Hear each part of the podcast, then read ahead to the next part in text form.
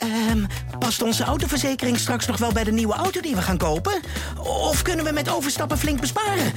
Genoeg van het stemmetje in je hoofd? Even Independeren. Daar word je altijd wijzer van. Vergelijk nu en bespaar. Welkom bij Independer.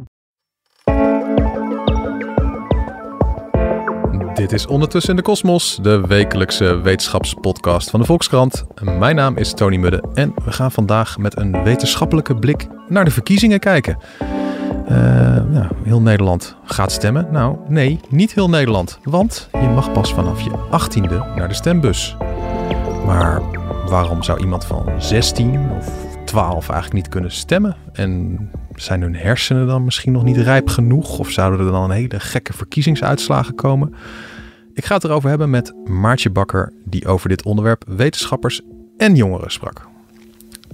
Maartje, eerst maar even, is Nederland uniek met je mag pas vanaf je 18e stemmen? Of zijn er landen waar ze zeggen van nou, 16 kan ook wel? Ja, in de meeste landen mag je vanaf je 18e stemmen, maar er zijn wel landen uh, waarin je vanaf je 16e naar de stembus mag. Dat zijn er ook steeds meer. Het is wel een soort van trend. Mm in sommige landen mag dat al best wel lang, sinds de jaren 80. Dat zijn vooral landen in Zuid-Amerika, Brazilië, Argentinië, Ecuador, Nicaragua. Um, wat recenter, sinds 2007 mag het bijvoorbeeld ook in Oostenrijk. Dat was het eerste Europese land waar ook 16-jarigen mochten stemmen. En tegenwoordig is dat ook zo in veel um, verkiezingen op lager niveau. Dus dan in, in, Duitse deelstaten bijvoorbeeld of in Schotland. Daar mogen jongeren vanaf 16 ook meestemmen. Dus op steeds meer plekken kan dat. Dus op steeds meer plekken kan het. Maar de meeste landen hanteren nog die 18. En ja, is er dan ja, er, lijkt iets heel belangrijks te gebeuren rond 18. Want dan mag je auto rijden, alcohol drinken, stemmen dus. En ja. daar is blijkbaar heel diep over nagedacht. Wat is er met die 18? ja, ik denk dat het bij elk, alles wat je mag uh, net een iets andere geschiedenis heeft. Uh, nou ja, als je het over alcohol drinken hebt, een paar jaar geleden mocht je dat nog vanaf je zestiende, maar die leeftijd is toen opgehoogd naar 18. Uh, ehm, dat had er volgens mij mee te maken dat ehm, uh, wetenschappers er toch achterkwamen dat wanneer je op jonge leeftijd alcohol drinkt, dat het schadelijk is voor je hersenen. En dat het ook iets is wat je impulsief kan doen. Van, oh, iemand uh, biedt jou een biertje aan en je zegt makkelijk uh, ja, terwijl je eigenlijk nee had willen zeggen. En, nou ja, dat dat iets is waar jongeren heel gevoelig voor zijn. Um, nou ja, zo heeft elke leeftijdsgrens zijn eigen geschiedenis. En in het geval van het stemrecht um, is dat in het verleden ook wel verschillend geweest. Um, helemaal aan het begin, toen het algemeen stemrecht werd ingevoerd, toen lag de grens op 25 jaar. 25? Ja, Zo ja, ja, En gaandeweg is die verlaagd naar 23, naar 21. En uiteindelijk uh, in 1972 zijn we dan op 18 jaar uitgekomen. Ik heb even gekeken naar hoe daar toen over werd gediscussieerd in de Tweede Kamer en wat de toelichting was bij het wetsvoorstel. En toen waren daar drie redenen voor. Eén was, uh, nou ja, andere West-Europese landen kiezen ook 18 jaar, dus wij doen daar maar aan mee.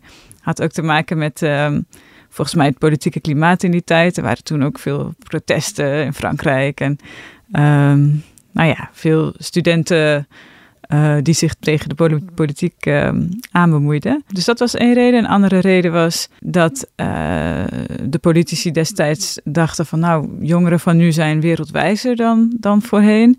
Um, ze, raken beter opgeleid en uh, ze, ze weten ook meer van de politiek doordat de, doordat de, de televisie zijn intrede heeft gedaan. Oh ja. ja. Uh, dus nieuwe media, ook wel weer een parallel met nu. Dus zelfs als je laag geletterd bent, krijg je dan nog wel, kun je ja, wel wat meekrijgen. Ja, ja precies. Ja. het is gewoon toegankelijker, de informatie over politiek. En een derde reden was dat er ook een onderzoek was geweest. Nou, dat onderzoek heb ik niet helemaal uitgeplozen, maar daar was uitgekomen dat uh, jongeren um, van, uh, eens kijken, ja, van 18 en 19, maar ook toen al tussen de 15 en 17, um, ehm, die hadden niet uh, een geringere politieke bezonkenheid. Of een geringere bezonkenheid dan uh, ouderen. Dus al met al was dan een reden om te zeggen 18 is een goede leeftijd. Wat is een geringere bezonkenheid? bezonkenheid. het klinkt heel deftig. Dus ik moest te knikken van, oh mooi, maar ik weet eigenlijk niet wat het betekent. Nou ja, dat ze goed konden nadenken over uh, politieke beslissingen. Oh, maar goed, toen werd ook al gezegd, ja, elke grens is ook een beetje willekeurig. En ik denk een verschil tussen toen en nu is dat er destijds toch iets meer intuïtief werd gedacht van, nou ja, jongeren van 18 die kunnen ongeveer dit en ongeveer dat. En nu zijn er veel wetenschappelijke onderzoeken beschikbaar die uh, uitwijzen wat jongeren dan precies kunnen als ze 18 zijn. Of ze even goed kunnen nadenken of kunnen argumenteren, logisch kunnen redeneren uh, Ja. als ouderen. Mhm. Ehm, nou ja, en wat het effect is als je de stemgerechtigde leeftijd zou verlagen. En, je, en je, je vond ook een lijstje met dan andere leeftijden waarop opeens iets mag. Kun je er wat voorbeelden van geven? Ja, eh, nou ja, jouw favoriet is eh, die, die wanneer je een eh, tattoo of een piercing mag.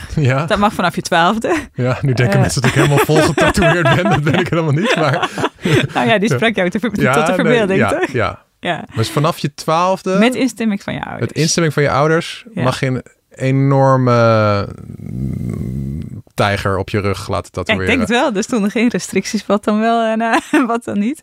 Dus dat mag van je, vanaf je twaalfde. Maar ook ehm, vanaf je twaalfde eh, mag je bijvoorbeeld ook al meebeslissen over eh, medische behandelingen, over euthanasie. Je mag een verzoek indienen. Daar moeten ook je ouders nog wel mee instemmen. Maar goed, het zijn best wel serieuze dingen die je vanaf je twaalfde mag.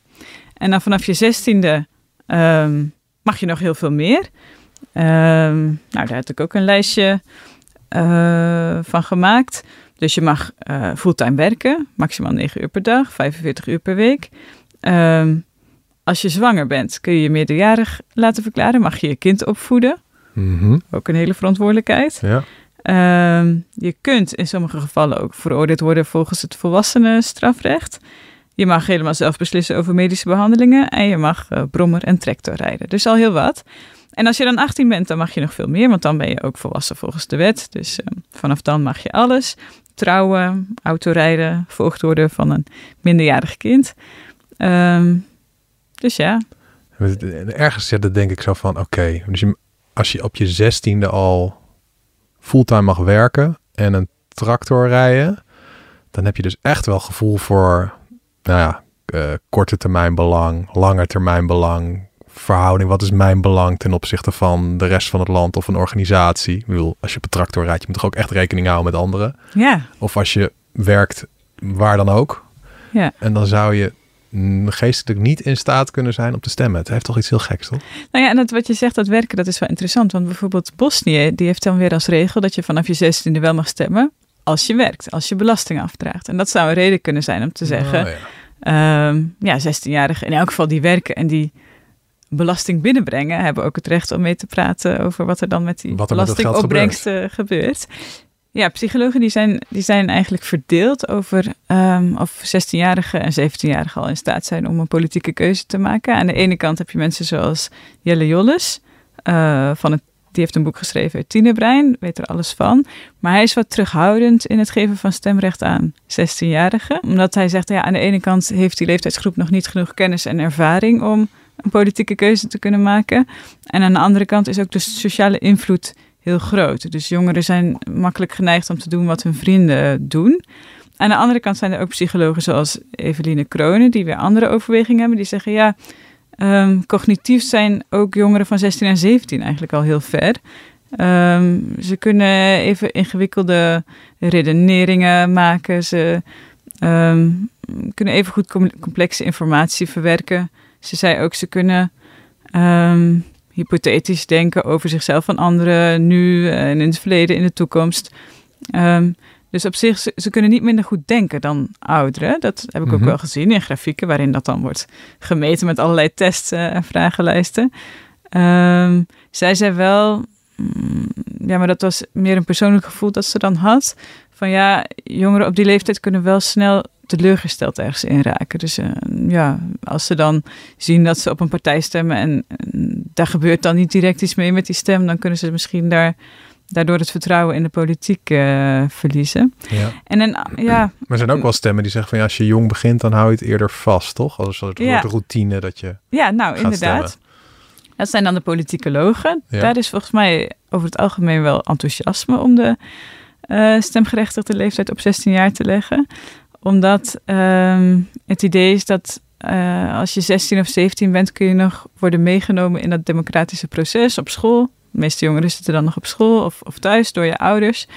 Terwijl als je 18 of 19 bent, nou ja, dat is dan voor veel eh, jongeren een moment waarop ze uit huis gaan, waarop ze nieuwe vrienden krijgen. Ehm, nou ja, waarop ehm, ze niet direct in een omgeving zitten die hen betrekt in de democratie. Ja, snap ik wel. Ja. Nou ja, dat was een theorie die onder politicologen al jaren geleden opgeld deed.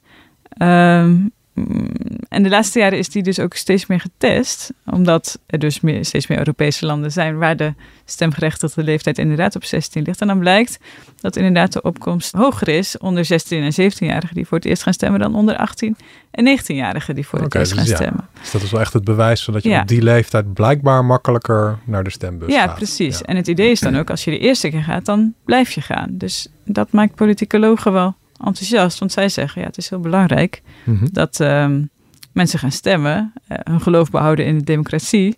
Eh, nou ja, om ehm, ook de democratie voor de toekomst te behouden. Ja, dus samengevat, sommige psychologen die hebben wat aarzelingen, omdat ze zeggen van nou, jongeren zijn misschien er nog niet helemaal klaar voor en heel sociaal vatbaar voor wat vrienden vinden.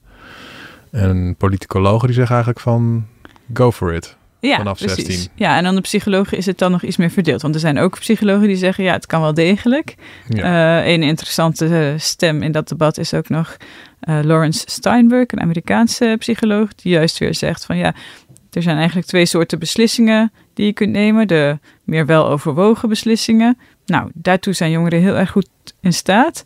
En de, de beslissingen die je meer in een split second moet nemen. Mhm. Ehm, ja, hij heeft het dan over hete cognitieve vermogens. En die zijn bij 16 en 17-jarigen nog wel van een minder niveau dan van ouderen. Dus ja. als ze snel iets moeten beslissen of, of onder groepsdruk, ja, dan mm, kiezen Daar ze niet altijd het goed goede. Ja. Maar ja, dat eh, zei Eveline Kronen dan ook wel weer. Van ja, het is niet alsof ze met al hun vrienden in een stemhokje moeten gaan staan en ineens moet, iets moeten gaan kiezen. Het is juist iets waar je eh, goed over kan nadenken. En wat meestal, nou ja, de politieke keuze is meestal iets dat wel overwogen Ja, het is niet, als je het hebt over die split second eh, beslissing voor jongeren, dan denk ik gewoon aan een groepje jongeren die dan eh, met een skateboard van de schans afgaat. Ja. En, eh, hey, ga je ook? En, ja, of dat, je- dan alcohol drinken waar we meteen het alcohol net drinken. over hadden, dat is een ander soort beslissing. Ja, en in zo'n stemhokje, ja. je staat in de rij en je moet je, je, moet je, je, moet je identiteitsbewijs laten zien. Ja. En je, je moet er al naartoe fietsen. En Ja, denkt sta je eentje achter het gordijntje. En ja, het is niet zo dat je dan ineens denkt van, oh, ik moet ineens stemmen. Nee. Ja, ja, precies. En ehm, ja, wat vinden jongeren er zelf eigenlijk van? Want je hebt er een paar gesproken. Je bent gaan, eh, gaan posten in Den Haag. Ja, ja, Ja. ja.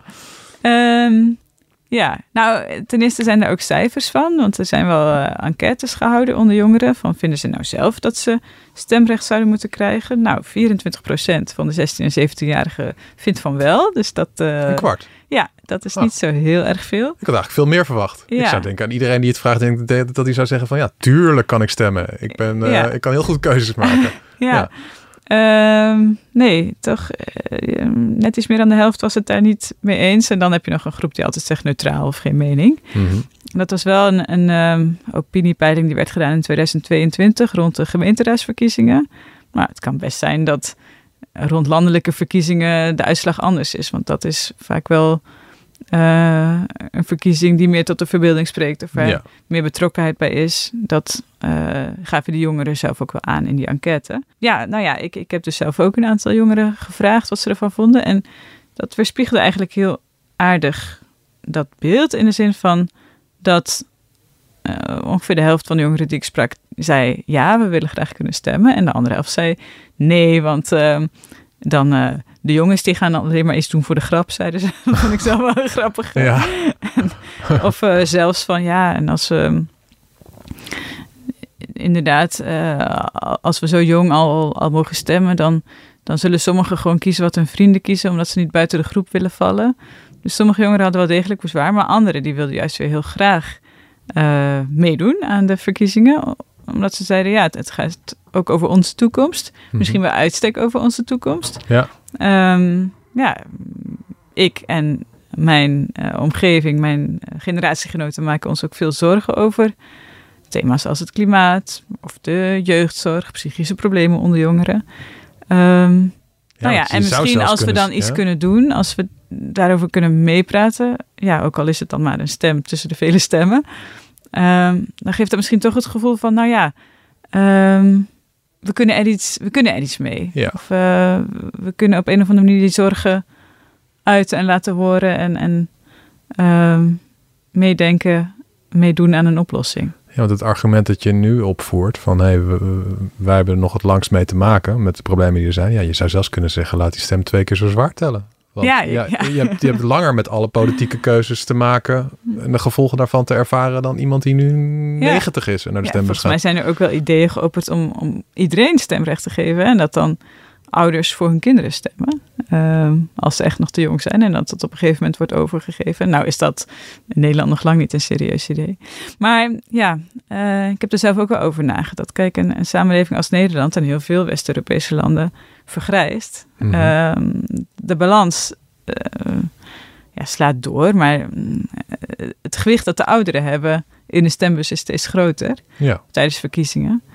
Ehm, en die hebben echt andere belangen. Ja, deels wel. Eh, ja, dus, ja, tenzij ze natuurlijk zelf kinderen hebben of er heel veel om geven. Dan, ja, natuurlijk. het is ja. niet per definitie zo en niet iedereen stemt voor zijn eigen belang. Maar ehm, nou ja, een interessant voorbeeld dat ik tegenkwam was bijvoorbeeld de Brexit. Als daar 16 en 17-jarigen hadden mogen meestemmen, was Groot-Brittannië bij de EU gebleven. Maar dat mochten ze niet. En de oudere generaties, ja, hoe ouder, hoe eh, eurosceptischer, ehm, stemden tegen. En nu hebben de jongeren daar, daarmee te maken met de gevolgen daarvan.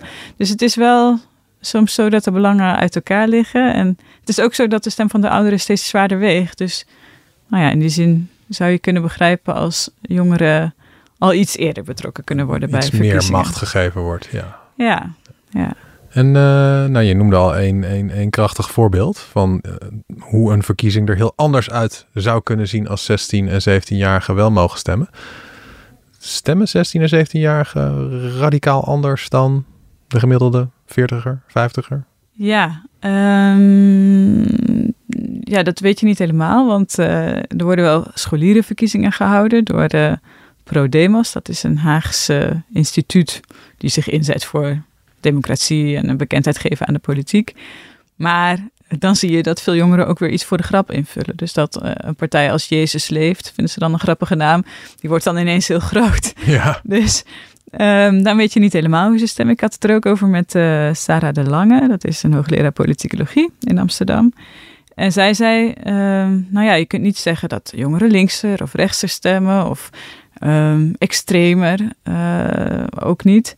Ehm, het enige is dat jongeren vaker op nieuwe partijen stemmen.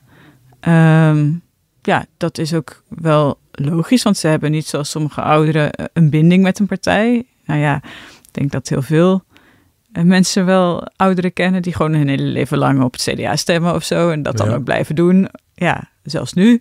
Nu dat bijna niemand meer doet. Maar ja. ja. Ehm, en dat hebben jongeren natuurlijk minder. Die, die kijken met een open vizier naar alle, alle partijen die er zijn. Dus dat is wel een verschil. En een ander verschil is dat voor jongeren andere thema's belangrijk zijn. Dus ehm, eh, ze vinden inkomensverschillen eh, iets minder belangrijk.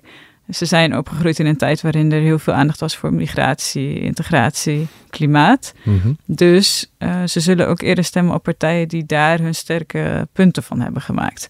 Dus eh, nou ja, aan de linkerkant is dat dan GroenLinks, D66 Volt. En aan de rechterkant ehm, Forum voor Democratie of de VVD. Ehm, meer dat soort partijen. Ja.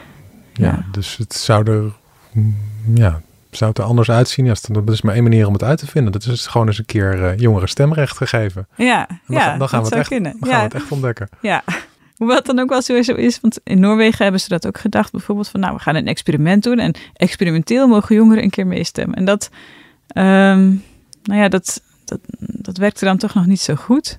Of ze mochten in, in sommige gemeenten wel meestemmen en in andere niet. En, en toen bleek de opkomst toch weer tegen te vallen.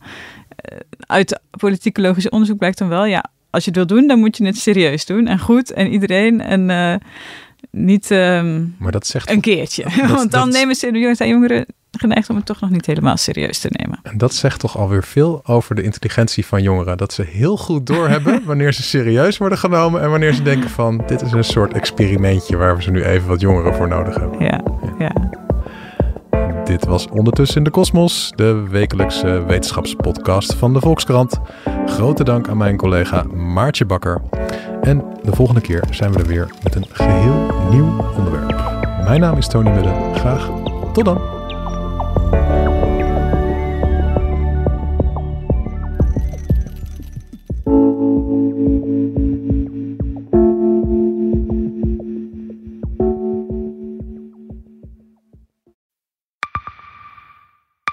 Zijn leven is overhoop gegooid.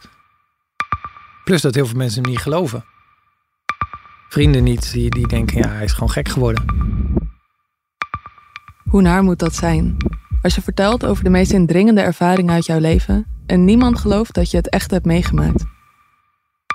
Ja, ik vind zelf niet dat ik het verzonnen heb, maar sommige mensen denken dat wel. Maar hoe kom je erachter of jij je doelwit bent van een geheime dienst? Ik heb ook wel eens meegemaakt dat je het idee hebt dat inlichtingendiensten in je geïnteresseerd zijn. En dan kun je wel heel veel zien, wat er misschien helemaal niet is. Als ik s'avonds nog iets ging eten, dan volgden die mensen mij naar het restaurant. En dan terug van het restaurant naar het hotel. Als zij op een gegeven moment zei, kijk maar uit, want anders word je dadelijk nog ontvoerd ook. Shit, ik moet hier weg. Dat is, is niet goed. Nu word ik gevolgd. Een soort Truman Show is het gewoon. Hè?